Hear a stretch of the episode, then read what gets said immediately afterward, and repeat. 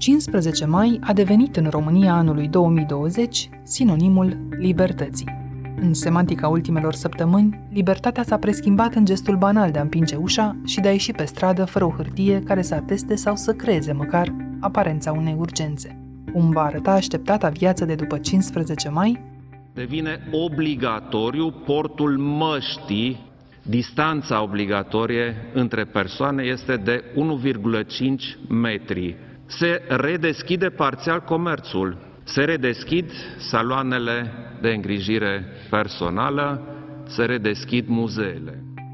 În celălalt capăt al Europei, oamenii trăiesc deja de două săptămâni ceea ce ne închipuim a fi revenirea la viața de dinainte. Ne temem cumva, ne ferim unii de alții, cei care nu respectă cei 2 metri de distanță la coadă, ceilalți se uitau urât că, na, și noi ne uitam urât. Noi ne uitam urât. Elena Stancu și Cosmin Bumbuț, doi jurnaliști independenți și autorii Teleleu, ne vorbesc azi despre întoarcerea lipsită de miracole, despre afaceri care mor pentru că își pierd clienții, despre viața românilor pe care pandemia i-a prins la cules căpșuni, despre o lume lipsită de fapt de libertate. Eu sunt Anca Simina, iar viața reală de după ieșirea din izolare e On The Record, un podcast recorder în care știrea primește o explicație. Bună, Elena! Bună, Cosmin! Bună! V-am oprit din tot ce faceți ca să vorbim despre libertate și de unde să începi să vorbești din nou despre asta dacă nu de lângă ocean? Da, e oceanul aici, sunt iacturile parcate în fața noastră, doar că plouă. Redacția Teleleu e de mulți ani într-o autorulotă cu care voi căutați oamenii direct la ei acasă. Anul ăsta o să facem al uh, șaptele an de viață Teleleu. Șapte ani de acasă pe drum. Da. Cine ar fi zis când ați plecat uh, prin Europa că o să vă prindă nu furtuna, ci o pandemie care închide brusc granițele? Unde v-a prins povestea asta? Când eram în Spania la Huelva, au început să fie primele cazuri în uh, Italia. Și am zis, oricum trebuie să ajungem în Portugalia, să plecăm în Portugalia și ne oprim imediat după granița undeva și stăm și muncim. E, între timp, Portugalia fiind supra-saturată de rulotiși de care guvernul portughez ar fi trebuit să aibă grijă, ne-am gândit că la un moment dat nu o să ne mai lase să stăm care pe unde vrem prin Portugalia la liber. Am găsit un lac, mi s-a părut nou mai așezat și am stat acolo vreo două săptămâni. Și venea jandarmeria. Și venea jandarmeria din când în când și ne verifica, dar nu ne zicea nimic, ne făcea ok, tot ok, dar nu știam dacă ne hâșe sau nu ne hâșe. și la un moment dat țin minte că eram pe malul lacului și presa portugheză a anunțat că peste două sau trei zile se va bloca tot în țară și va trebui să ai aprobări speciale și atunci ne-am panicat. Portugal está em estado de alerta para fazer face ao coronavírus e o desrespeito das orientações. Cred că am scris pe Facebook și ne-a contactat imediat ambasadoarea Ioana Bivolaru și ne-a propus să ne repatrieze cu un avion. Și am zis că nu abandonăm nici proiectul, nici mașina și nici câinele. Și ne-a găsit un spațiu undeva chiar lângă Lisabona, o fermă. O fermă a unei, a unei românce și am pornit spre Lisabona. Când am ajuns, cred că la vreo 50 de kilometri de fermă, am primit un telefon de la proprietara fermei și a spus să nu mai venim pentru că unul dintre angajații ei e suspect de coronavirus. Și nici ea nu se simte bine, era bolnavă la momentul respectiv. Și ne-am oprit. Ambasadoarea a fost foarte drăguță și a început să dea iarăși telefoane și am ajuns la mănăstire, unde am stat iarăși o lună, cred că. Nu, 5, 5 săptămâni. săptămâni. 5 săptămâni calculasem. N-ați ajuns la mănăstire ca niște turiști religioși și ați ajuns ca niște jurnaliști fugăriți de interdicții. Aveați idee că există o mănăstire ortodoxă în Portugalia?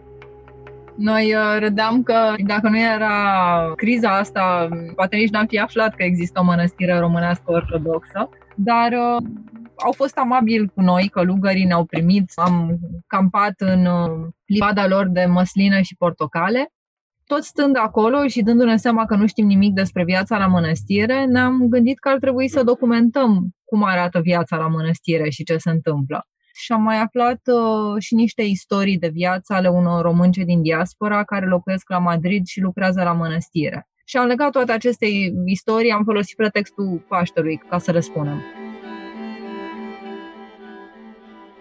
Noi când am început să facem proiectul uh, Plecată, am avut în minte faptul că vrem să surprindem portretul românilor din diaspora. Odată cu România plecată, cum îi numim noi deseori pe cei care au emigrat să muncească, ați trecut și voi linia asta imaginară spre viața cu mai puține restricții. Aveți deja două săptămâni avans într-o țară care se aseamănă în multe privințe cu România. Cum ați numit ce trăiți acum acolo? Suntem oare îndreptățiți să-i spunem întoarcere? În niciun caz nu e întoarcere la normal. Ieri uh, a fost prima oară după mult timp când ne-am plimbat pe stradă în oraș Da. Trebuia să ne rezolvăm uh, niște probleme cu internetul, am pus vederile la poștă și ne-am dat seama cât uh, de straniu arată lumea noastră acum, în care toată lumea poartă măști, în care noi purtăm măști, ne temem cumva, ne ferim unii de alții.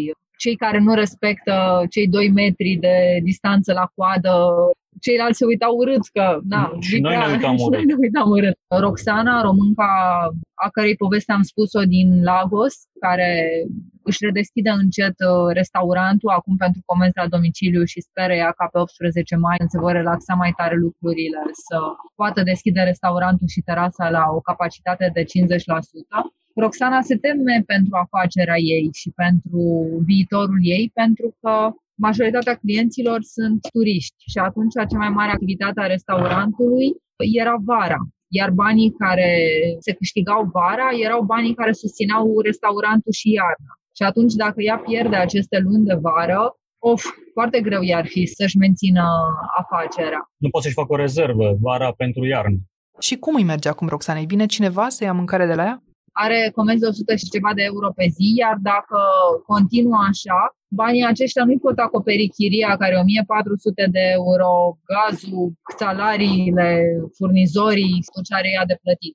Fără turiști nu poate să supraviețuiască nu doar ea, ci nimic aproape în industria turismului în Portugalia, pentru că Lagos e o chestie super turistică și un fel de Mamaia sau coasta de azur a Portugaliei hotelurile și motelurile și mașinile, barurile sunt de super lux și de super fițe și gândește că toate stațiunile de aici sunt goale. Arată așa ca într-un uh, film post-apocalipsă.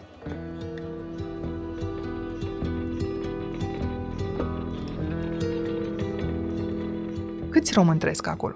În total, în Portugalia sunt 30 și ceva de mii de români, dar populația Portugaliei e destul de mică, e de 10 milioane. Și cei mai mulți muncesc în turism sau industrii legate de turism, pentru că, de exemplu, și cei care lucrează în construcții vor fi afectați, pentru că majoritatea lucrurilor care se construiesc sunt hoteluri, vile. V-ați parcat rulota în curtea firmei unui român cu afacere în construcții. Omului ăstuia cum îi merge?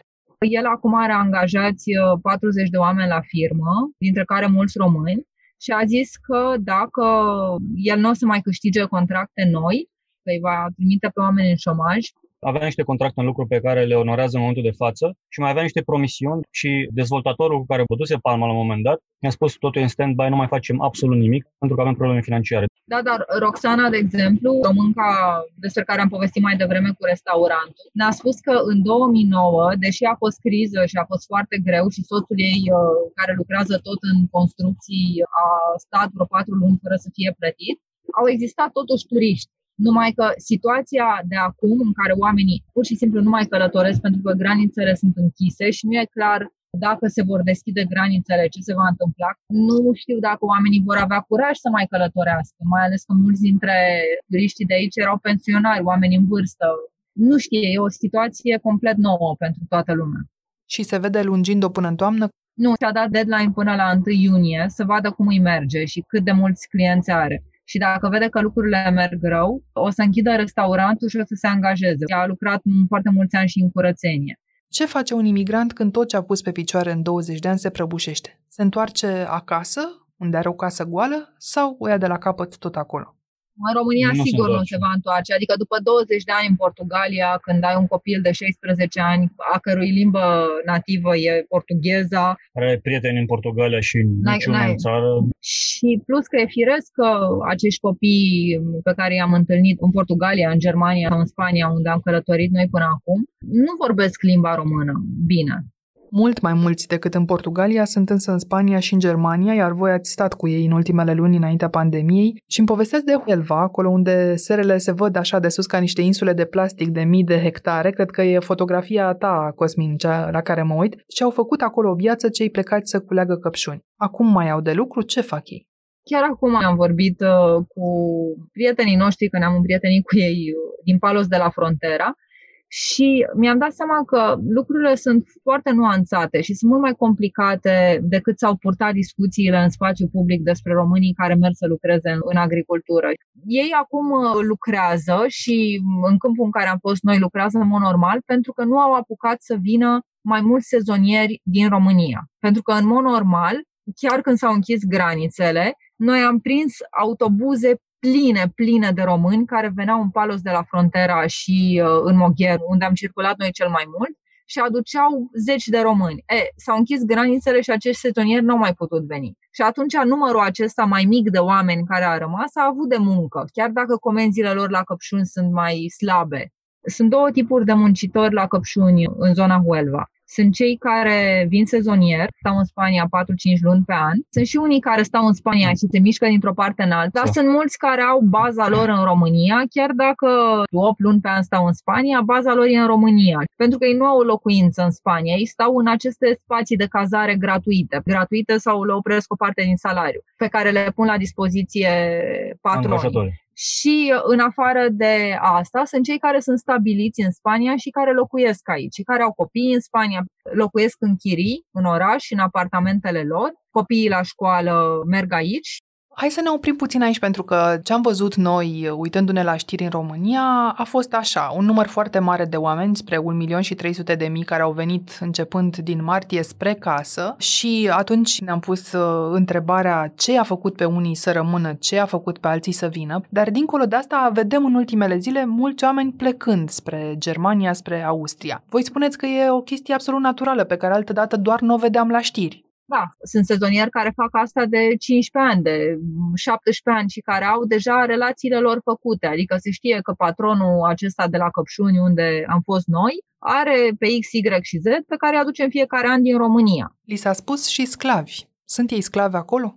La Căpșuni am înțeles un lucru foarte important. S-a discutat foarte mult acum în spațiu public despre condițiile groaznice în care stau acești oameni. Condițiile groaznice în care stau acești oameni sunt uh, foarte relative. Da, erau uh, niște căsuțe construite în câmpuri, care aveau niște camere foarte mici, în care stăteau câte patru, patru femei. Ce nu urmărim noi și ce nu înțelegem noi românii este de unde vin aceste femei și cum arată casele lor de acolo de unde au plecat de sărăcie ca să vină să lucreze în Spania. Pentru că femeile pe care le-am cunoscut noi, care veneau din niște comunități foarte sărace, ne spuneau eu merg la Căpșun ca să mă odihnesc. Ele lucrează șase ore și jumătate pe zi, că atât ai voie să lucrezi în agricultură, atât e ziua de lucru în Spania, peste șase ore și jumătate ești plătit suplimentar. Și era prima și oară când... cu 40 de euro pe zi. Era prima oară când uh, aveau mașină de spălat, aveau dușuri, aveau apă curentă niște lucruri care le lipseau la ele acasă. Era o fată tânără care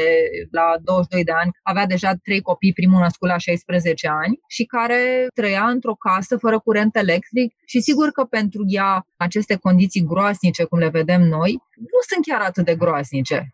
Tudora nu ar fi știut cum să vină în Spania și să-și facă singură contract, să își facă numărul acesta de înregistrare, să-și găsească chirie. Ei nu i-ar fi convenit să-și închirieze un apartament. Ea câștigă în jur de 1000-1200 de euro pe lună la căpșuni. Ei nu i-ar fi convenit să dea din banii aceștia 400 de euro pe chirie ca să stea în oraș locul acesta de cazare, condițiile acestea groaznice în care stau ele, sunt gratis. Nu sunt obligate să stea acolo patronul acesta le pune la dispoziție inclusiv microbuze cu care să vină dacă ar fi stat în oraș? Da, sunt care stau în oraș, că de asta am făcut această diferență la început între românii care vin sezonieri și cei stabiliți. Cei stabiliți, cei care stau acolo în Palos, nu stau în aceste condiții, ei vin cu mașina, ei vin pe cont propriu la muncă. Da, dar ei plătesc 500-600 de euro pe lună chirie. Este pur și simplu alegerea lor să stea acolo și este cea mai convenabilă variantă. Și eu în locul lor aș alege varianta asta. Deci femeile astea au venit pur și simplu să facă bani și să nu consume nimic. Celălalt grup din același spațiu erau alte două femei care au venit din România cu jumătate de porc,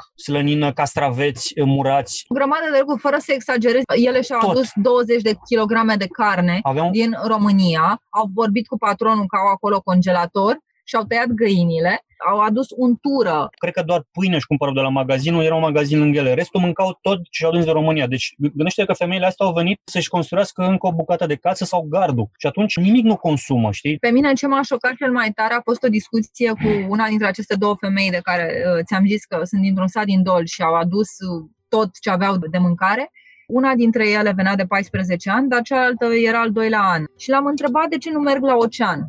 Ai o după amiază întreagă liberă, de ce nu te duci să vezi oceanul? Ea nu fusese niciodată la mare. Și a zis, păi nici nu vine să mă bucur fără copilul și bărbatul meu. Nu voia să meargă la ocean, dar nu, nu obligă nimeni să stea acolo, adică nu sunt închise ușile. Nu. Românii vor avea două probleme dacă aceste cazări se închid cei foarte săraci, cum e Tudora, nu vor mai veni pentru că nu își vor permite să plătească chirie. Tudora a venit cu 0 lei aici. Și în al doilea rând, o parte dintre ei, care sunt disperați să facă bani și să vină și să câștige, știu unde vor sta. Vor sta la marginea statului, acolo unde stau nigerienii și cei veniți din Maroc, fără acte. Sub cerul liber. Sub cerul liber, în uh, barăci construite din paluri, fără apă curentă, fără nimic. Ori eu nu vreau ca românii aceștia să riște să ajungă acolo, pentru că noi purtăm o discuție fără să înțelegem toate nuanțele și toate lucrurile care compun realitatea acestor oameni. Zilele astea au devenit și subiect de anchetă într-o comisie parlamentară. De voie, dar mai ales de nevoie, zeci de mii de români au plecat la muncă în străinătate, în plină pandemie. Plecările românilor la muncă în străinătate ar urma să fie verificate în Parlament după înființarea unei comisii de anchetă, numită Operațiunea Sparanghelul. De unde ar trebui să înceapă oricine, nu doar parlamentarii, ca să înțeleagă și nu să facă, eu știu, paradă compătimindu-i? Să meargă să vorbească întâi cu ei și să meargă și la Tudora acasă, unde stă cu cei trei copii ai ei. Realitatea asta ce am aflat noi acum aici, într-o lună pe teren, nu e așa mare lucru. Oamenii ăia sunt dispuși să vorbească, nu-i ascultă nimeni. Nu poți să stai în Parlament și să iei decizii pentru niște oameni cu care nu te-ai întâlnit și n-ai discutat cu ei. Știm cazul unor muncitori în Germania care se duc să lucreze pentru 800 de euro și dorm în vestiar. Pentru că patronul a spus, băi, îți dau 800 de euro pe lună, asta e salariu, salut, treaba ta cum te descurci. Și s-a dus pentru 800 de euro pe lună și nu vrea să-și plătească chirie și atunci dă un vestiar. Nu și-ar permite. Și ca să și învățăm ceva aici din ce trăiesc deja alții, haideți să recapitulăm. Să ne luăm viața de unde am lăsat-o e așadar greu de închipuit. Iar ridicarea restricțiilor nu înseamnă neapărat că afacerile mari sau mici se și pun în mișcare, nu? Da. Iar dacă vorbim de românii plecați, cine nu s-a întors deja în România e greu de crezut că o va face de acum înainte, chiar dacă viața s-a complicat foarte mult și acolo. Se vor întoarce cei din Spania cu care am vorbit chiar azi dimineață. Tudora, Vasilica și cei de care vorbeam urmează să se întoarcă în România, pentru că nu mai au de muncă. S-a terminat sezonul căpșunilor, au câștigat bani. Cei care locuiesc în Spania de mulți ani și au copii înscriși la școală și au un apartament închiriat, noi am tot vorbit cu ei, nici vorbă să se întoarcă. Adică chiar dacă le falimentează restaurantul, chiar dacă rămân în șomaj, ei nu se vor mai întoarce în România. În multe feluri, îmi spuneți, întoarcerea ne face mult mai vulnerabili. Care e acum cea mai mare frică a oamenilor pe care îi vedeți voi? Îți dai seama că românii continuă să facă grătare, să facă, adică românii cu care ne-am întâlnit noi nu cred în coronavirus. Nu adică toți. mulți dintre ei nu cred și mulți dintre ei ne spun că mult mai tare decât de boală se tem de consecințele economice. Nu se tem de boală. Dar pe voi vă sperie lumea asta cu granițe închise? Vă sperie lipsa libertății? Pe noi, cred că asta ne afectează cel mai tare, lipsa libertății de mișcare pe care o aveam înainte. Deși, culmea, suntem într-o autoroute și facem free camping. Avem toată libertatea de mișcare din lume, dar nu atâta cât am avut înainte. Nici nu știu în ce țară o să mergem mai departe. Ne gândeam la Marea Britanie, ne gândeam dacă să ne întoarcem în Germania, dar ne dăm seama că nu, nu putem să ne facem niciun plan. Și atunci va trebui să stăm în căldură aici, până știm sigur ce granițe și în ce direcție sunt deschise. Sunteți ochii noștri acolo, căci de câteva zile deja vedeți oameni ieșind din nou pe stradă și povesteați despre măștile lor și despre temerile lor. Cum sunt acum fețele oamenilor în fotografiile tale, Cosmin? Eu n-am făcut niște fotografie pe stradă cu oameni cu măști. Deocamdată sunt într-un blocaj fotografii legat de chestia asta. Ce o să fac dacă mă să fac portrete doar cu oameni cu măști? Eu nu știu care sunt noile reguli de a practica jurnalismul cu mască ar trebui să-mi dau jos masca un pic la început, doar cât să ne vedem trăsăturile feței unul altuia și pe urmă să-mi pun masca la loc ca să continuăm. Cum faci un interviu cu masca? Adică ești față în față cu un om și cum ajungi la intimitate purtând mască? E ciudat pe stradă, iarăși pentru mine, care mă plimb cu mască pe stradă, cu un aparat eventual în geantă. Toată lumea spune că trebuie să stai la 2 metri și te întâlnești cu niște, nu sunt turiști englezi, dar sunt niște englezi care sunt locali și cumva asimilați aici, vin și se lepezi de tine. Ce faci? Eu nu cred că se poate păstra această distanță de 2 metri. La la lung. Eu cred că o să se relaxeze cu mască, cu nemască. Dacă nu li se întâmplă ceva rău lor personal, oamenii o să uite foarte repede toată treaba asta.